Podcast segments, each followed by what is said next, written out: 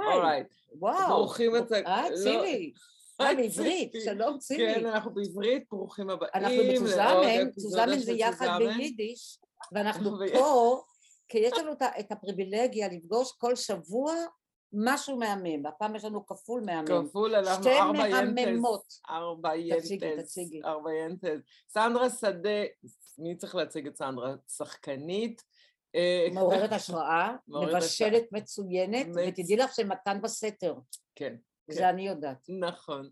וחנה, חנה פילניק, מרפאה, אה, פיתחה את השיטה של הורים מטפלים. הורים מרפאים. הורים מרפאים, אה, ריפוי, טיפול, הכל טוב. בנות, מה שלומכן? איזה כיף שאתן איתנו.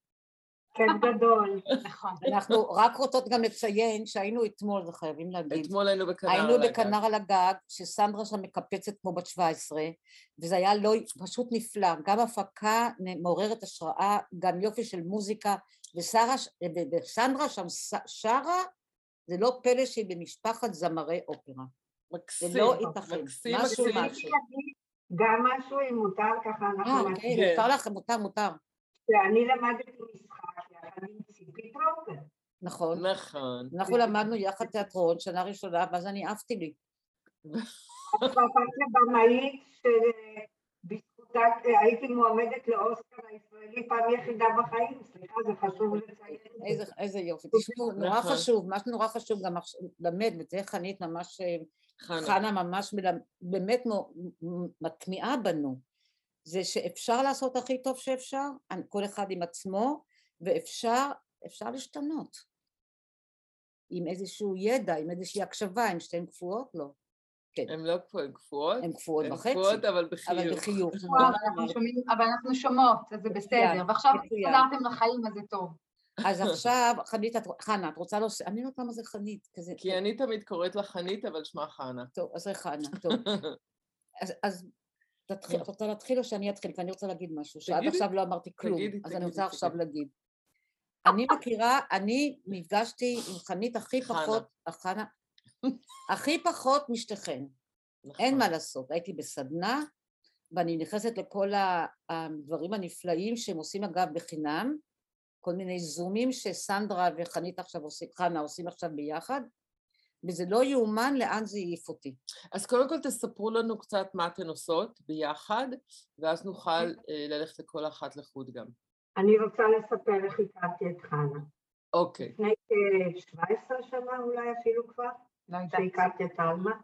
הבת שלי עלמה פגשה את חנה, וכבר אה, אז היא חיפשה, אה, נקרא לזה, אני קוראת לזה מורה על החיים, מדריכה, מרפאה, מלווה, אה, תומכת, ומצאה את חנה. ובמשך אה, כ-12 שנה עלמה לא הפסיקה להגיד לי, הבת שלי, והיא חיה בחו"ל, מגיל 18 עלמה, יותר שנים בחו"ל ממה שבארץ, יותר שנים רחוקה ממני מאשר קרובה אליי. ולאורך השנים היא הייתה אומרת לי, היא זמרת אופרה, והיא הייתה אומרת, אוי, יש לי אודישן ויש לי דלקת גרון. הייתי אומרת, מהר, מהר, תקראי לרופאים, קחי אנטיביוטיקה, יש לך משהו בבית? למחרת, מה נשמע, איך את מרגישה? בסדר, עשיתי טיפול עם חנה, זה עבר. אמרתי. אבל שנייה, סנדרה, אני חייבת להגיד משהו, שאת אומרת שהיא יותר שנים רחוקה ממך מאשר קרובה, אבל היא הלכה רחוק כדי להתקרב אלייך. אני שמחה שאת אומרת את המשפט הזה. היא הייתה צריכה ללכת קצת רחוק אה, כדי נכון. שתוכל למצוא את עצמה ולהתקרב אלייך בתנאים אחרים, ולא להיות כאילו אה, שלוחה שלך, אלא להיות עלמה מול אימא סנדרה. ועשיתם, אה, ובעזרת חנה, הכל ביחד התקרבתן מאוד. כן. זהו, שהנושא שלנו היום זה חנה, כי מפתה לדבר על הרבה כשמדברים איתכם, אבל אה, לקח לי עשר שנים, אמרתי לעלמה, עלמה, אני שחקנית, אני עובדת עם העולם האנרגטי, העולם הנסתר, שחנה מלמדת אותנו אה, להשתמש בו לשדרוג ושיפור החיי יום-יום שלנו, ולריפוי הכאבים מכל הסוגים שיש בחיי היום-יום. אני, אני לא יכולה להשתמש בעולם הזה. אחרי 12 שנה נשברתי, אמרתי, יש אישה ששמה חנה, שמטפלת בבת שלי, מרפאה אותה לאורך כל הדרך, תומכת בה, נותנת לה לפרוח, היא בדיוק ראיתי אותה עכשיו בברלין בהופעה מרהיבה שלה כזמרת אופרה, אמרתי, אני נכנעתי, אמרתי, I'm ready להיכנס לעולם של חנה ולקחת בו חלק אקטיבי. ואני אסירה תודה, כיוון שזה שינה לי את החיים איפה שלא האמנתי שזה יכול. אבל זה לא שאת נכנסת לעולם של חנה, זה את נעזרת בחנה להיכנס לעולם שלך. בסדר גמור, אני מקבלת את היא ההגדרה שלך. מטפלת מבפנים, אבל היא מטפלת אני, מבפנים. אני לומדת את חנה, ו- וקל ללמוד אצלה. מאוד, וגם, נכון? וגם אם. אני לא עושה שיעורי בית תמיד by the book, עדיין העולם הזה ישנו כבר, מדבר אליי, העולם הנסתר שבי, העולם הטוב הזה, מלא, מלא, איך לקרוא לזה, מלא טוב, מלא כוונה טובה, מלא חיפוש אחריו, אחרי פתרונות כל הזמן. הוא ישנו שם, והוא מתערב לי בחיי היום-יום ומשנה לי את היום-יום מהצקות, מכאבים, מהטרדות, מחרדות, ומרכך את כל הדברים האלה. חנה, את מרשה, את מרשה לי לספר איך אנחנו הכרנו? בטח. אז לפני 12, 13, 12 וחצי שנים, אה, ליאון, אה. בעלי זיכרונו לברכה, חלה. אה, הוא היה בקומה חודשיים, ובאיזשהו שלב התקשרה אליי מילי אביטל ואמרה לי, זוהר יעקובסון ביקשה ממני להגיד לך, להתקשר, יש מישהי בשם חנה פילניק, היא מחכה לך, תתקשרי, נתנה לי את הטלפון, ולא התקשרתי. הייתי עסוקה בדברים, פשוט לא התקשרתי. אחרי חודש היא מתקשרת אליי שוב ואומרת לי, את לא התקשרת. אה, את צריכה להתקשר לחנה, זה מזכיר לי משהו עם גדעון עכשיו, את לא התקשרת. אה, את חייבת להתקשר אליה. התקשרתי לחנה, לא הכרתי אותה. אני חושבת שלקח שנתיים עד שנפגשנו. יום-יום בטלפון, יום-יום בטלפון, יצאנו למסעות משותפים. אני לא יכולה להגיד לך, אני לא יכולה להגיד לכם אה,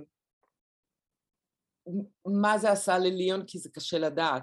אני יכולה להגיד לך מה זה עשה לי. היא פשוט החזיקה אותי, עזרה לי המון. להיות יכולה להחזיק את כל הדבר הגדול הזה שעברנו אותו.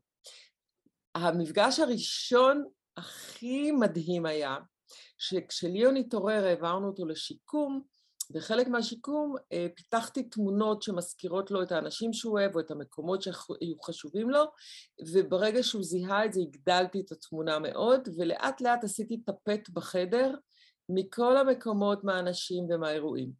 חנה שלחה לי תמונה שלה, אני לא ראיתי אותה בחיים. והכנסתי את התמונה שלה בין התמונות של כל מה שאספתי, של כל מי שאנחנו מכירים מהמקומות שלנו. וכשהוצאתי את התמונה שלה, הוא כעס, הוא פתאום אמר, קחי את זה מפה, אני לא רוצה לראות אותה. אני הייתי בהלם. אנחנו לא הכרנו, לא ראינו אותה בחיים. אני לא רוצה לראות אותה, אני רוצה שתיקחי אותה מפה ושלא תשימי אותה. ולא אוסיף. ורק אחרי הרבה זמן, חנה באה לניו יורק, לא, לא לראות את ליאון, יומיים ישבנו בבית מלון ועשינו טיפולים בין שתינו.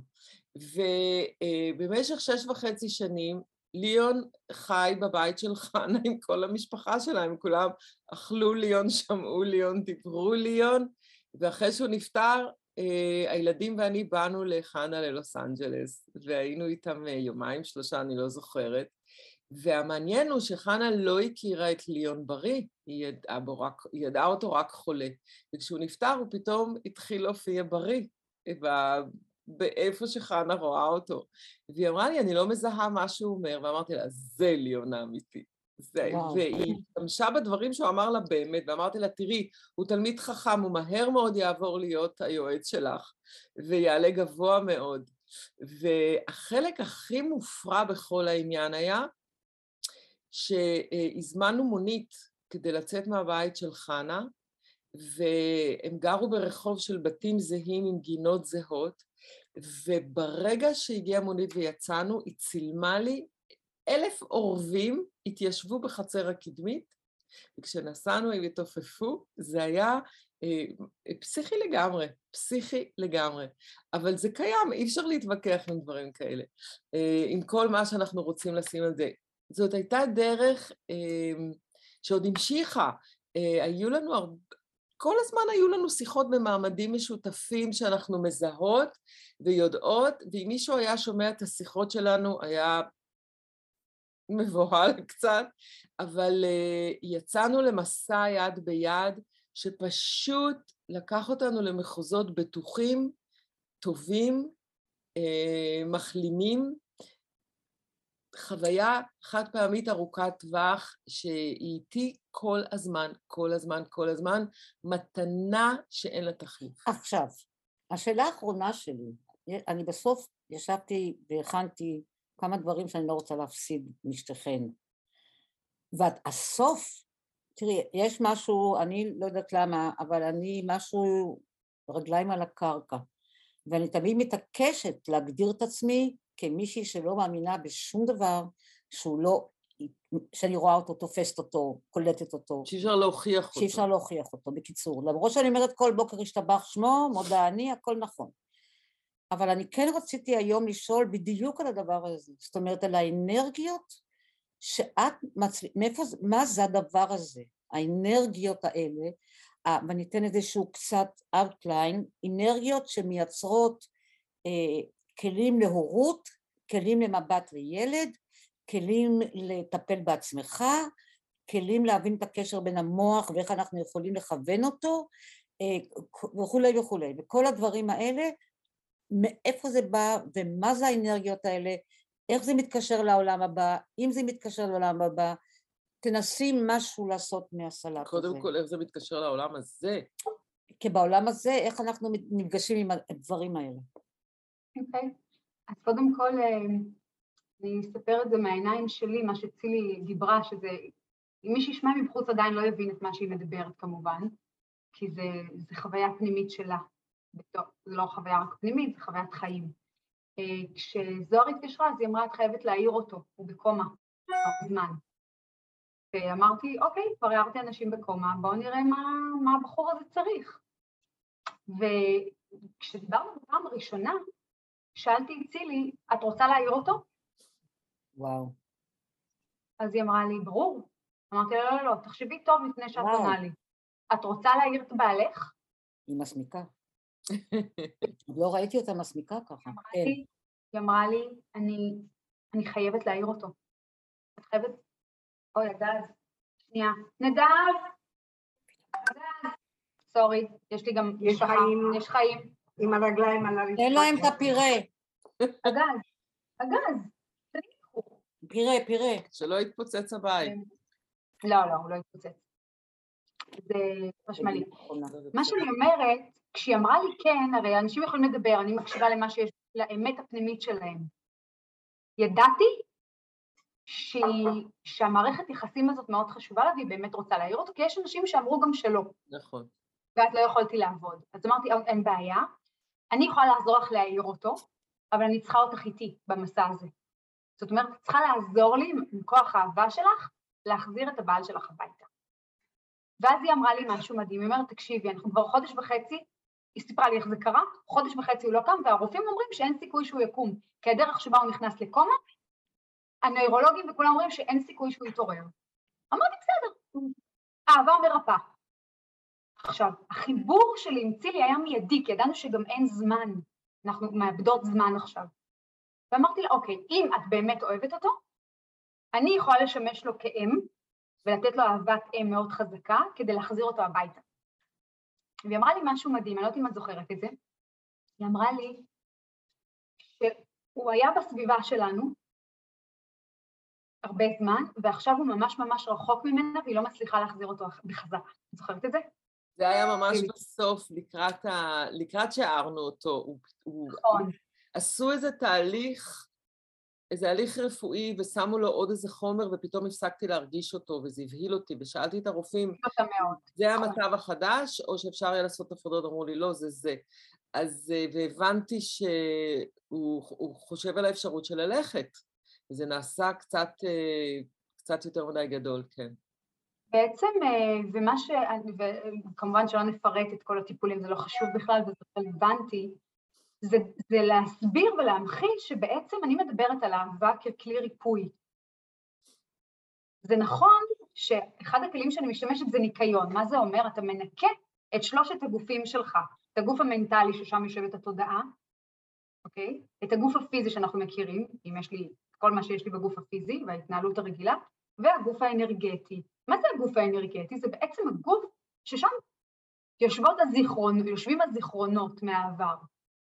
אם אנחנו חוזרות לליאון, אז שם ישבו דברים מהעבר של ליאון, שהייתי צריכה להיפגש איתם ולשמש לו כאם, אז כשהוא היה בן 16 או בן 19 שמשהו קרה לו, כי אני זוכרת את כל התמונות שראיתי, ולתת לו בעצם אהבת אם, מה שאימא שלו לא יכלה לתת לו באותה תקופה.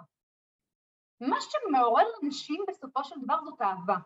זאת אנרגיה מאוד מאוד חזקה, שכשאתה נקי ומסוגל לתת אותה מבלי לבקר, מבלי לפחד, מבלי לקנא, אתה מסוגל בעצם למשוך את האדם אליך, זה כמו שאהבה משתלטת עליך במקום עצב או כעס או חיידק אלים. יש לזה בדיוק את אותו כוח כמו לדברים השליליים בעולם שלנו שהרסניים מאוד, אז יש לזה כוח נורא נורא חזק. וצילי עם כוח הנתינה העצום שלה וכוח האהבה שלה, איתי ביחד יום-יום. זאת אומרת, לי לקח שבועיים לעבוד איתו עד שהוא התעורר. זה אומר שכל שעתיים, זה בעצם, צילי יש לה יכולת אה, ריפוי מאוד גבוהה, והסיבה היא שהיכולת נתינה שלה היא מאוד גבוהה. יכולת האהבה שלה, כשהיא מתמסרת למשהו, זה משהו שהוא נדיר. איך שהיא טיפלה בו ומה שהיא עשתה איתו, אין דברים כאלה בעולם. זה לא, זה לא משהו שקיים. גם כשלא מחזירים, גם כשהוא לא, בעצם לא יכול להחזיר? ברור, מה זה משנה? זה היא נותנת, זה לא הוא. זה לא, לא קשור, אז זה לא קשור בקבלה, זה רק נתינה בעצם? נכון, כן. Okay. אוקיי. מה הוא יחליט לעשות עם האנרגיה שנתנו לו אחר כך, זה כבר תלוי בו. ברור שאני עורר, עוררתי בו התנגדות כשהוא ראה אותי פיזית, כי חדרתי לו לפרטיות שלו, מבלי שהוא ביקש ממני, מבלי שהוא, שדיברתי וביקשתי רשות למעשה, אבל לא הייתה ברירה, זה חיים ומוות. Mm-hmm. אז נאלצתי בעצם לעזור לו. אה, כשאת שואלת אותי, רגע, אז מה את עושה בעצם?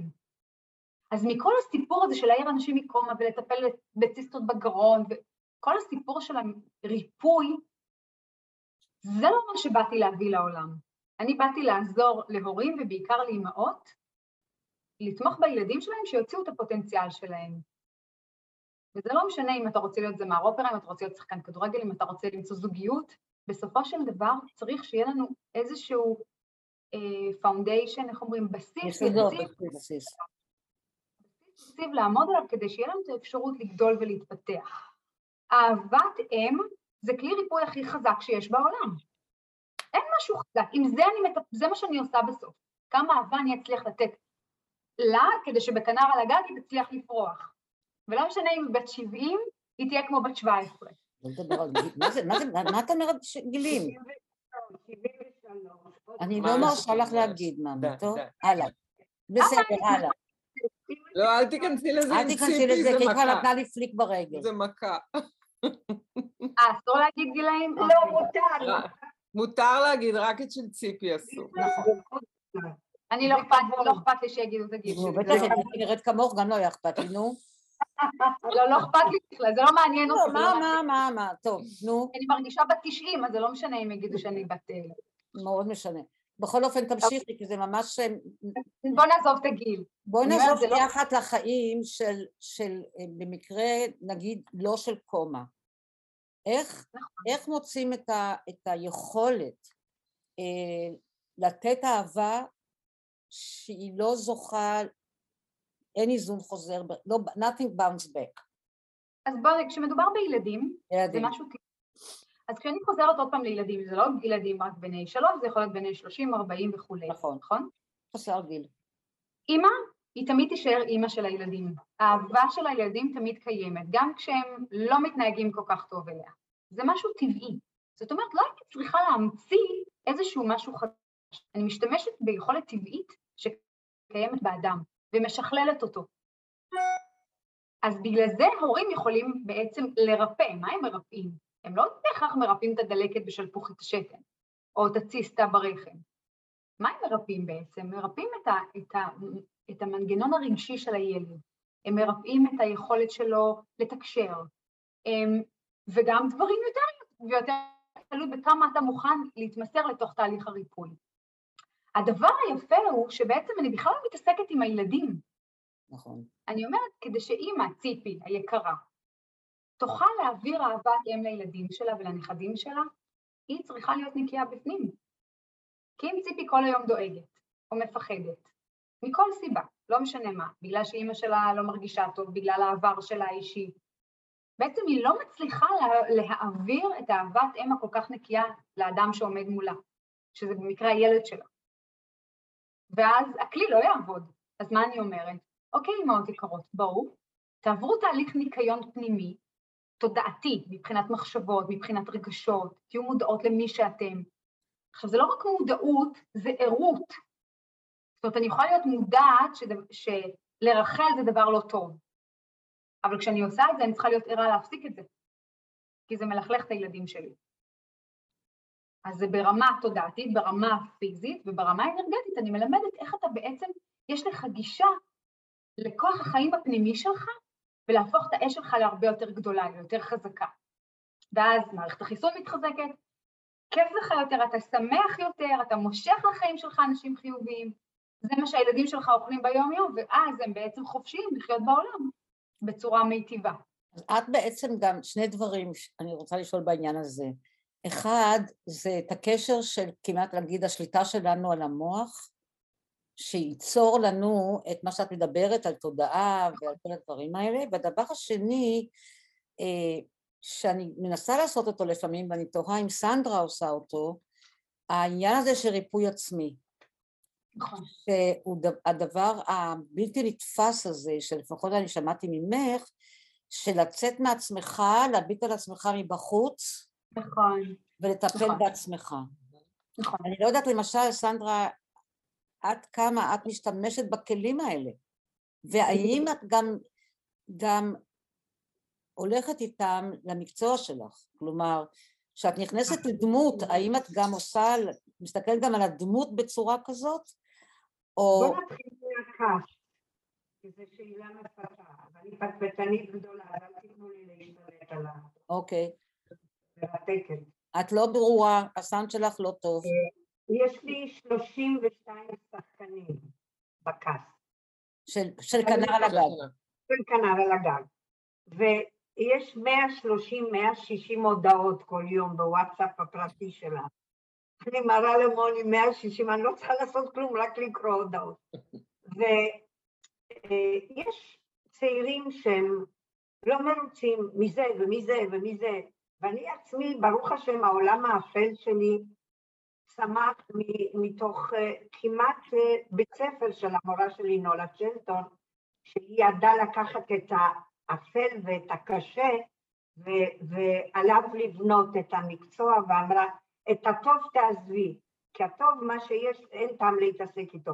מה שלא טוב בך, בזה תתעסקי ותתקני כל הזמן, שזה גם נכס. אבל uh, ברגע שאתה מעיז, ובזכותה של מה שלמדתי אצל חנה, העזתי להשתמש בטוב ובאהבה ככלי קטלני, אז uh, זה קיבל כוח ממקום חדש. ממש אבסורד מה שאמרת עכשיו, אבל בסדר, זה מובן אחרי מה שחנה הסבירה.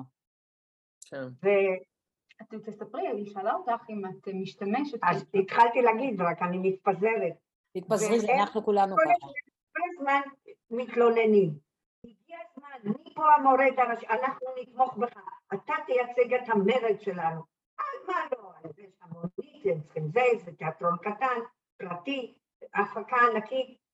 ולא התקרבתי אף פעם לא שמעו את הקול שלי. ברגע שהתקרבנו לצאת ההצגה, הרגשתי שכוחות האופן שלנו מרוצים, יעשו לנו את ההצגה. ואז נכנסתי ואמרתי להם, הלו, אני הזקנה פה מכולכם, עכשיו תקשיבו לי, אנחנו לא נהרוס את ההפקה הזאת עם מחשבות איומות על ההנהלה הזאת, או מי ייצג אותנו מול ההנהלה, אנחנו נשלם את המחיר של המונית שכבר אין להם כסף והם צריכים לשלם, הבימה לא שילמו לי שנתיים, אין תיאטרון פרטי קטן, רוצים גם מונית, גם ארוחות צהריים, פעם ראשונה נתנו לנו ארוחות צהריים, הלו, תתעוררו, בואו נראה רק מה טוב. אני מבקשת, אחרת תיהרס לנו העבודה בכלל, העיקר למרוד. אז תפסיקו את זה, בואו נחשוב איך אנחנו מרימים אותם, ויהיה קשה קצת עם המוניות, אני אפזר. ושמעון כהן, שחקן ותיק בגילי אמר, גם אני אקח את האוטו שלי ואפזר אתכם כדי לא לשבור את המצב הכלכלי של ההפקה. והנה ראיתם את ההפקה ונהיה שקט, כי אנחנו... אוי, אוי. לא נורא, אנחנו ננקה את כל ה... אז אתם שומעות אותנו, אבל, אבל כשאתמול ראינו את ההצגה, לא שודר שום דבר מהאנרגיות השליליות. שום דבר מהאנרגיות השליליות לא שודר. זה, זה היה מדהים. זה היה כל כך כן. חיובי כל העסק. לא רק זה, כל הקהל שחיכה לכם בחוץ, אה, אני לא זוכרת דברים כאלה. אני לא זוכרת דברים כאלה. זה היה יוצא דופן. זה היה יוצא דופן ברמות. לראות כל כך הרבה אהבה וכל כך הרבה שמחה וקבלה וכל כך הרבה צעירים אה, רצים אחרייך. זה כן. פשוט היה יוצא דופן, זה היה נהדר. תגידי, חנה, כן. באיזה שלב שאת מסתכלת, נגיד, על, אפילו עליי, אבל נעזוב אותי, על מי שבא, נגיד, לסדנה שלך, או את יודעת שהוא בזומים איתך, באיזה שלב את יודעת שהוא מוכן ללכת כבר ולקחת את מה שהוא קיבל ולטפל בעצמו, או לא, למצוא... מה? באותה שנייה שאדם פונה אליי ומדבר אליי, אני יודעת בדיוק כמה תשוקה, כמה רצון יש לו באמת לפתור את הבעיה, ואם לא, אני אומרת לו, תשמע, אתה לא בכיוון. אתה לא בכיוון. זה עניין שאתה כבר מיומן, זה מעבר ליכולת פנימית, זה מיומנות שלך עם בני אדם. יש משהו שאני חייבת לומר, שבתוך המסגרת הזאת, ואני ראיתי את זה הרבה בבית החולים, את רואה, את רואה ואת מרגישה מי בעניין של מה. מי רוצה שזה יהיה, מי לא נעים לו להגיד שהוא לא רוצה שזה יהיה, מי לוקח את הדברים באיזה רמה ובאיזה אופן. אף אחד לא אומר כלום, אבל הדברים נראים ומורגשים, אה, ולפי זה הם מטופלים. זה מאוד מוזר, כי ברגע הראשון את אומרת, אה, בטח, כולם רוצים שהאהובים שלהם יחזרו הביתה. יש כאלה שלא כל כך, אה, ויש כאלה שסוחבים את זה למקומות אחרים או ברמה אחרת. אה, ואחר כך, כשהיינו גם בשיקום, אני זוכרת ששאלתי את מנהלת המחלקה, היא אמרה לי באיזשהו שלב, תקחי אותו הביתה ותמשיכו לעבוד שם. אני אומרת לה, איך את יודעת? כי הם מסכמים כל תקופה. אז היא אומרת, אני רואה, ואת יכולה לעבוד איתו בבית, חבל על הזמן ועל המקום. פה את אותו דבר את יכולה לעשות יותר טוב בבית. ויש כאלה שלא יכולים, ויש כאלה שלא רואים ולא, ולא שומעים. יודעים יודעים, יש משהו חזק נורא שיוצא החוצה, שעובר, ואם את רק תהיי קשובה ומוכנה לקבל את האמת עד הסוף, גם אם היא לא נעימה, או גם אם היא נדמה לך שמישהו שם לב, את יכולה לפענח את הכל ולעשות את מה שצריך הכי טוב. תשמעי, אחד הדברים, באמת, שאני לא אומרת שזה אחד הדברים שהכי, פשוט גילו לי דבר חדש, זה מה שאת קוראת מבט אם לילד, לכל ילד המבט שלו. זה דבר, אני לא יודעת למה זה עשה לי, זה העיף אותי. את יכולה כמה מילים להגיד על זה? כי זה אותי לגמרי, זה, זה כאילו גורם לי קצת לחשוב שלכל בן אדם צריכים נכון. למצוא את המבט המסוים. נכון. כן? אז בעצם, יש לנו תוכנית ביחד, שסנדרה בעצם אה, חייבים להיכנס לזה. סנדרה הסכימה להצטרף, אה, להצטרף ולעזור לי בעצם להפיץ את זה, כי היא סנדרה, ואותי לא מכירים כמו שמכירים את סנדרה, וזה כל כך היה חשוב לה שזה יעבור עוד לאימהות, אז היא בכל הזדמנות, כמו עכשיו, היא תמיד תבוא, היא תמיד תעשה. ובאחת התוכניות, אז בעצם דיברנו על מבטה של אם. ואחת הבנות שעשתה את אומנות האהבה, זה תוכניות ליווי שכתבתי, היא בעצם קלטה שבאחת הטכניקות שאני מנחה שם, שאימא שלה לא מסתכלת עליה. זאת אומרת, תחשבו ש... אוקיי, דיברת על זה שהטכניקות שפיתחתי, זה בעצם, זה נקרא CCH, Completion and Correction Healing. זה תיקון והשלמה. אתה בעצם רואה את עצמך מבחוץ, ואתה מבין מה אתה צריך לתקן שם עם הבן אדם הזה, שזה אתה, זה צריך להיות המטופל שלך. מה אתה צריך לעשות כדי שהוא יהיה מתוקן בעצם? אחד הדברים זה איך אתה מסתכל גם על עצמך וגם על האחר. כי תחשבי שאם אני עוצמת עיניים ואני רואה את עצמי, אני אומרת, תסתכלי על עצמך. מה את רואה שם? ופתאום את רואה את עצמך נורא נורא קטנה. זאת החוויה הפנימית שלך, זאת האמת. מה שאת רואה מבפנים על עצמך, זה מה שקורה בפנים וזה איך שהעולם מגיב אלייך. עכשיו תחשבו שאימהות מסתכלות על הילדים ביום-יום, והן לא יודעות איך הן, הן חושבות שהן אוהבות את הילדים, כי זה משהו שאימא אמורה לעשות, לאהוב את הילד. אבל יש לפעמים כל כך הרבה ביקורת על הילדה, כי היא מאירה בך את הילדה שקיימת בתוכה, והיא מסתכלת עליה בשיפוט יומיומי.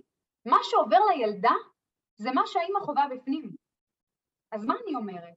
זה כלי ריפוי נורא פשוט. בואו בוא נתבונן איך אנחנו רואים את האהובים שלנו. ואם זה שלילי, בואו נהפוך את זה לחיובי. וזה אפשרי.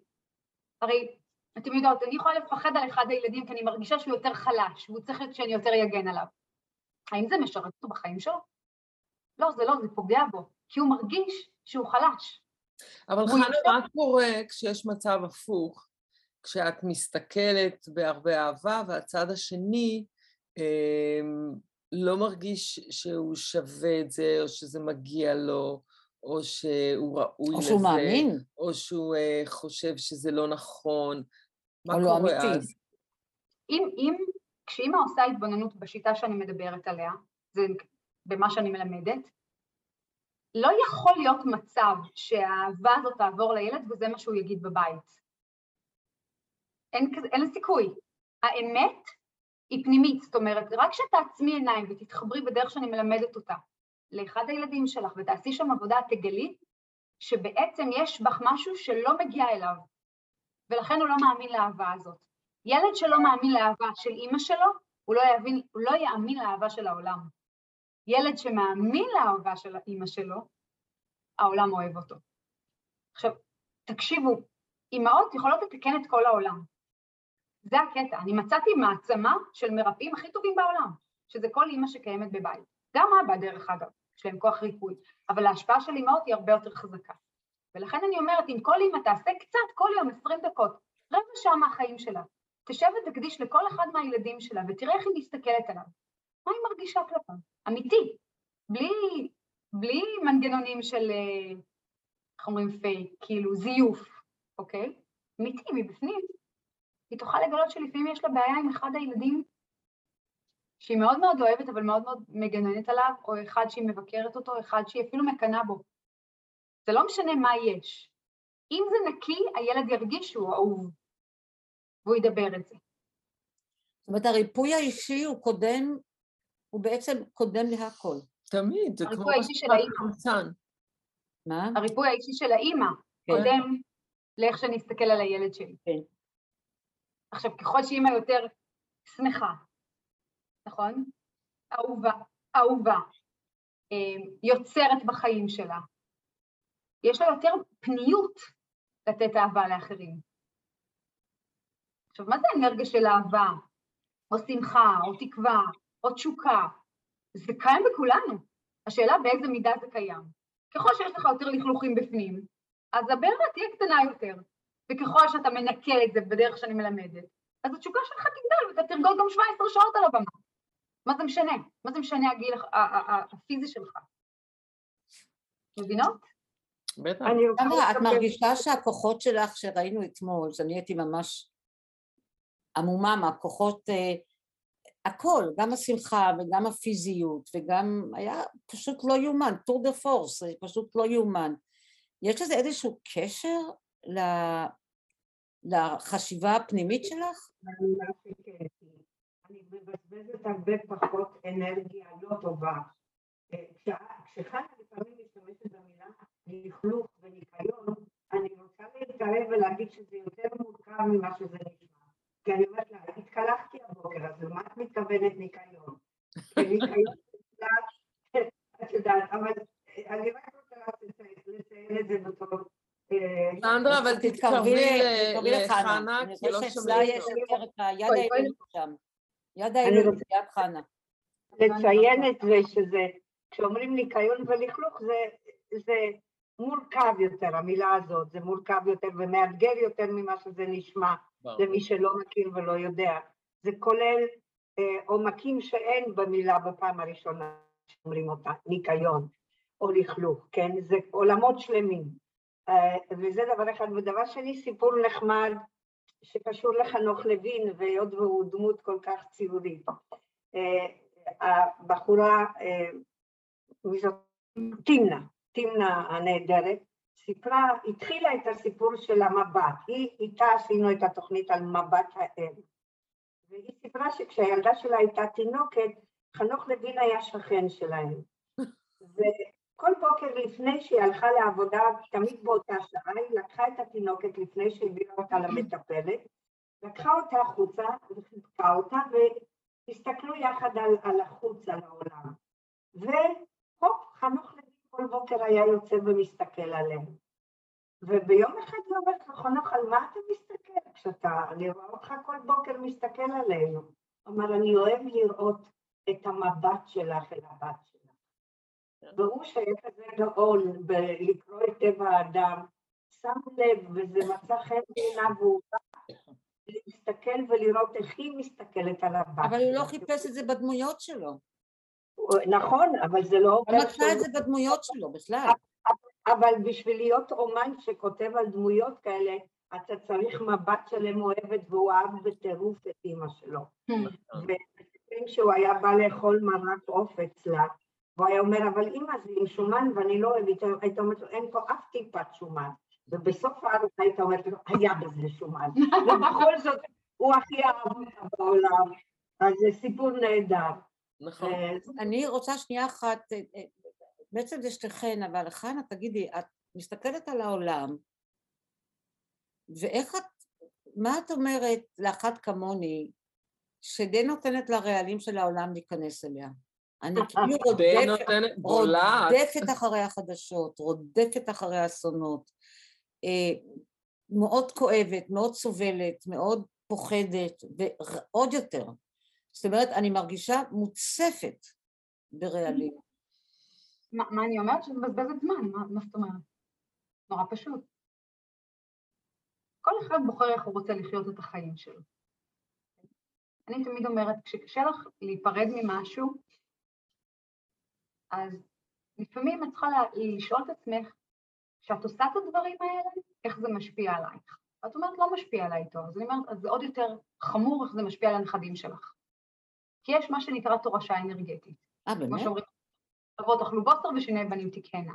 זאת אומרת, מה שאת היום עושה ביום-יום שלך, איך שאת חושבת, איך שאת מתנהגת, הבחירות שלך בעצם משפיעות על דור ההמשך שלנו. אז אני אומרת, לפעמים אתה עושה דברים כי, כי נוח לך, כי, כי מכל מיני סיבות זה לא משנה למה, ואתה אומר, אני לא רוצה לעשות אותם.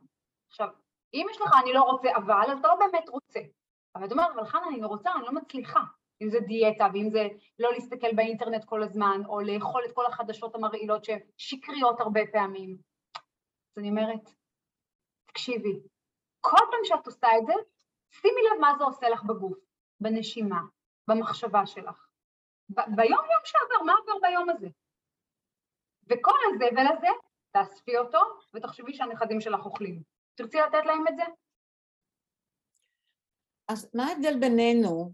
זאת אומרת, את אומרת בעצם שאנחנו יכולים להזין את המוח שלנו בדאטה שאנחנו בוחרים להזין אותה. נכון. זה, זה כמו קצת אינטליגנציה מלאכותית שאנחנו מכינים, מזינים, או דאטה לא. ב... לא, ממש לא. תחשבי, הרי אחד, עם השנים אני משתכללת בלהבין איך להנגיש את הידע לאנשים. אתה לא יכול לבוא ולהגיד להם קיים עולמות עליונים והם יעזרו לך לרפא את עצמך ואהבה מרפאה. זה מושגים, זה לא באמת, הרי אנשים יכולים לקחת ולהשתמש בזה.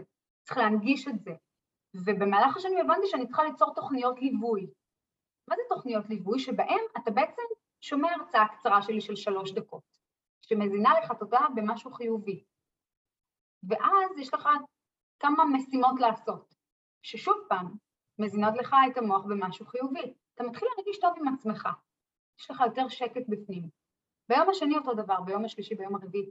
אחרי חמישה וחצי שבועות שמזינים אותך באינפורמציה חיובית שתורמת לך באופן אישי, אתה מרגיש את... אני, אני, אני מתחילה להבין, זה עניין כמעט של אה, לאמן את עצמך.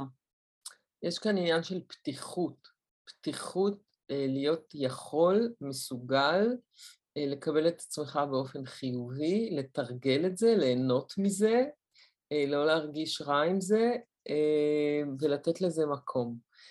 וכשלומדים לעשות, זה להתיידד עם עצמך ברמות שרוב האנשים לא מאפשרים לעצמם. לא מאפשרים לעצמם. ובמקום הזה אפשר לעשות עבודה גדולה, ואפשר לנקות, ואפשר להעמיק, ואפשר להרחיב, ואפשר לפנות, אה, וזה עושה רק טוב. תגידי, אז סנדרה, אז איך את, מנג... איך את מנגישה את עצמך? אם את צריכה לגלם דמות שהיא מלאת חולשות, או שהמיתרים השליליים שלה עובדים הרבה יותר חזק מהחיוב, או שכבר סתמה את החיוביים, איך את מתמודדת עם זה? הרי זה לא שאנחנו לא... תתקרבי לחנה בבקשה. הרי זה לא, זה לא שזה לא קיים בנו. כל האופן. הכל קיים. כל הרוע שאנחנו רואים בחוץ ושאנחנו חשים פנימה. בדיוק הבוקר סיפרתי לחנה שבין יתר הדברים שלמדתי ואני לומדת ממנה, אה, היא פעם אמרה כבדרך אגב משפט כזה, פגשתי בן אדם והוא התנהג מאוד לא יפה, אבל אז הקול הפנימי שלי אמר בשקט, הוא מאוד נחמד האיש הזה. וזה כבר קלקל לה את הרגש השלילי. השטות הקטנה הזאת, כל פעם שיש משהו רע, הקול הפנימי קניתי, איכשהו זה נקלט המשפט הזה, ואומרת, הוא נורא נחמד. אני יודעת שאני לא עונה לשאלה מדויקת, אבל... עונה, עונה, עונה, עונה, כי אז את מסתכלת עליו באיזשהו רגש לא שיפוטי, אלא נכון. או בחמלה, או בניסיון להבין, או בניסיון לחדור. כן, נכון. הוא לא רק רע, הוא לא רק רע, נכון. וכנראה יש לו בעיות גדולות. את מחפשת לו את רגעי החסד שלו. נכון, נכון. איפה רגעי החסד שלו? כן, ולמרות ש, שיש בנו את כל היצרים האלה, נכון. ואנחנו מזהים אותם אצל האחר, וזה מתעורר גם בנו. איזה, לרצוח, למה לא? אם אני שחקנית, אני גם רוצה שייתנו לי צ'אנס לרצוח מישהו על הבמה, כי אתה רוצה לחוות את כל האופציות. בגלל זה אתה בוחר להיות שחקן, ותודה לאל שזה רק משחק. אבל uh, אתה כן, uh, יש את התשוקה להיות הכל, וכל סוג של תפקיד זה שייתנו לך, אתה אומר, כי יש בי את כל התכונות האנושיות, או פסיכיאטר או פסיכולוג או מטפל יכול להבין כל סוג של חוויה אנושית. רגע, קטלנית. את גם מאמינה שכל אדם יש לו את מיתר האלימות? בטח. אני לא יודעת, אני לא, לא, לא, לא מבינה את השאלה אפילו ולא לא מבינה את השאלה. תסבירי לי מה את רוצה. תראי, לא אם, סנדרה, אם סנדרה אומרת, וזה גם מה שאני מלמדת, שלכולנו יש כמה מיתרים. יש לנו דיאפזון okay. אוקיי. של מיתרים כמו של פסנתר, של אהבה, okay. כן. שנאה, קנאה, אלימות, פשן, אה, לכולנו. אבל עדיין לא כולנו משתמשים בכל המיתרים האלה, אבל האם חושבת שלכל אחד יש למשל גם את מיתר האלימות, שיש מצב אנושי שזה יתפרץ החוצה. תלוי בחיבורים ותלוי בבחירות. אוקיי, okay, בדיוק. אה, אה, תלוי מה, תראו, בכולנו יש הכל. שאלה מי נמצא מולנו ומה הוא מאיר נכון. בנו. ככל שאנחנו בעצם עושים באמת עבודה יומיומית, קצת כל יום, להשתלט על התודעה שלנו, להחליט שאנחנו שולטים במוח והמוח לא שולט בנו. אז מתחיל להיווצר איזה, איזשהו דיאלוג, כמו שהיא אומרת, פנימי, שמנחה אותך בחיים שלך. שלא מאפשר לך ללכת ולהחליט שאתה רב עם הבן זוג שלך, כי היום החלטת שהוא לא נותן לך כל כך הרבה אהבה. כי אתה יודע שיש לזה השלכות על הילדים שלך בסופו של דבר. זאת אומרת, כל הנקודות שאני מלמדת מתחברות בסופו של דבר למקום שאתה אומר, אני רוצה להביא את השלום הביתה. אני רוצה להביא את השלום לתוכי ולמסביבי. עכשיו, למה זה? זה צריך להשתלם לבני אדם. אם זה לא היה משתלם לאמהות, הן לא היו באות אליי. אבל כשהן עושות קצת והן רואות, וואלה, הילד שלי היה סגור בחדר חודשים ויצא החוצה ופתאום מבשל. לא עשיתי איתו כלום, אני עשיתי עבודה עם עצמי. והסתכלתי עליו, המבט שלי השתנה עליו, ופתאום הוא יוצא מהקונכייה שהוא היה בה. אז משתלם לי להמשיך ולעשות את זה. ופתאום ציפי אומרת, וואלה, פתאום אני, לא בא לי לראות חדשות. למה לא בא לך? כי משהו בפנים חזק יותר היום שולט בך ולא דברים שליליים אחרים שמנהלים אותך. ואז את יכולה לקחת את האנרגיה הזאת ולעשות משהו אחר בה. אז זה כל היום. אבל חנה, את יודעת, כל הכוחות שבעולם, כמעט, הם שם כדי לקחת אותנו הצידה מכל מה שאת מדברת. ולעטוף אותנו ברעשים שלא נותנים בעצם. עכשיו, איך מגדלים... אבל את יכולה לבחור. רגע, רגע, רגע, אבל לנו יש... בואי רגע, אחד תדברים על השולחן. את, אני, סברה, אנשים עם פריבילג'. נכון. אנחנו יכולים להקשיב למישהי כמו חנה. מה, איך, מי יכול, אם רוצים באמת ליצור עולם יותר טוב, אני מבינה שזה בקטנה, פה ושם ושם, מי, איפה הגישה שלך חודרת לממסד? כן, למיינסטרים. בדיוק, בדיוק עכשיו, זה אחת, אחת המטרות שלי, קודם כל כבן אדם שרואה את עצמו, בן אדם מאוד פשוט, סנדרה לא אוהבת שאני אומרת את זה, אבל אני באמת כן, אומרת... אני מעריכה את זה. מאוד מאוד פשוט ברמה, ש... והאהבה שלי לאדם היא מאוד גדולה. אין אצלי מישהו שהוא אה, מדהים, את יודעת, בגלל שהוא למד איזה משהו, שהוא פרופסור, או... ולהפך. האהבה שלי היא, היא, במיוחד לאימהות. יש לי הזדהות מאוד גדולה, כי אני יכולה לראות כמה הן סובלות ביום-יום. כל כך רוצות לאהוב, כל כך רוצות שיאהבו את הילדים שלהם, שהם יהיו בסדר. והאמת, הן חסרות אונים הרבה פעמים. גם כשאני, לפני שגיליתי את הידע ועבדתי איתו, הייתי חסרת אונים. היית אימא בכלל? לא, לא הייתי עדיין אימא. ראיתי את הסבל של אימהות אחרות. כן. ברור, עוד לא הייתי, ואז משם הכל התעורר ורציתי להבין למה ילדים סובלים בעולם. זה סיפור אחר. אבל אה, אני רוצה לחזור ולהתמקד שבסופו של דבר, את אומרת לי, איך אני מגיעה בעצם לכל האימהות? איך, איך מגיעים, מה, מה עושים איתם? איך, איך משנים באמת? כי את אומרת, יש כל כך הרבה רעש בחוץ, למה שמישהו יבוא וירצה לשמוע את ההרצאות שלך כל יום? כי כאילו, את יודעת, יש כל כך הרבה דברים יותר מגרים ומושכים ויותר קלים. בטח. יותר קלים, כי לעשות את חנה זה קשה. אתה צריך כל יום להתמיד, לעשות משהו שלא ימנו אותך בחיים לעשות, שזה נכון. להקשיב פנימה. נכון. או לאהוב את עצמך, או לקבל את עצמך, זה דברים שהם לא יודעים איך לעשות את זה. אז, אז מה שעשינו עכשיו, עיריית פתח תקווה לדוגמה, קיבלה אותנו. היא אומרת, אנחנו ניתן לתושבי פתח תקווה עכשיו מתנה. נסבסד אותך באופן כמעט מלא, ונביא אמהות. נביא אמהות שיבואו ויעשו את התוכניות לימוד שלך, שזה מטורף, שהיא תקבל אותי. כאילו, אני לא הבן אדם הכי קונבנציונלי בעולם.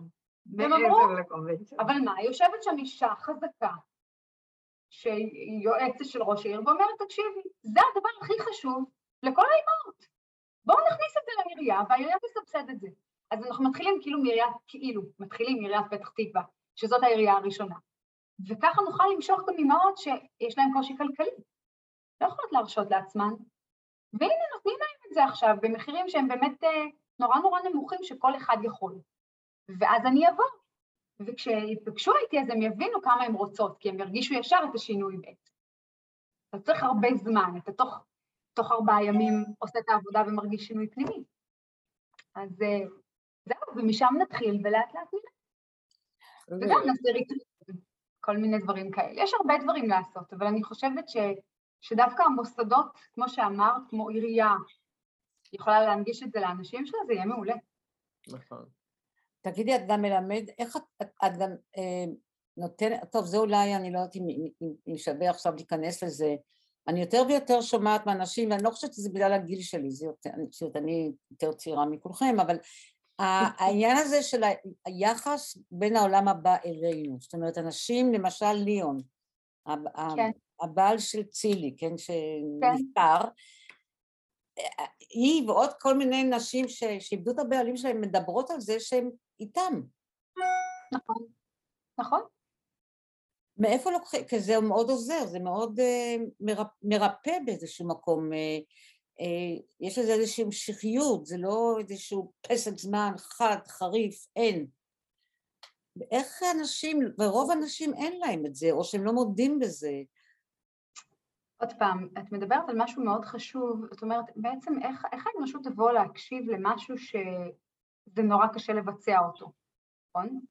כמו כן. שהיא יכולה לחלום על ליון, שזה מימד נוסף, חלומות זה מימד נוסף, שבעצם בעזרתו אתה מתקשר עם, עם ליאון, לדוגמה, זיכרונו לברכה.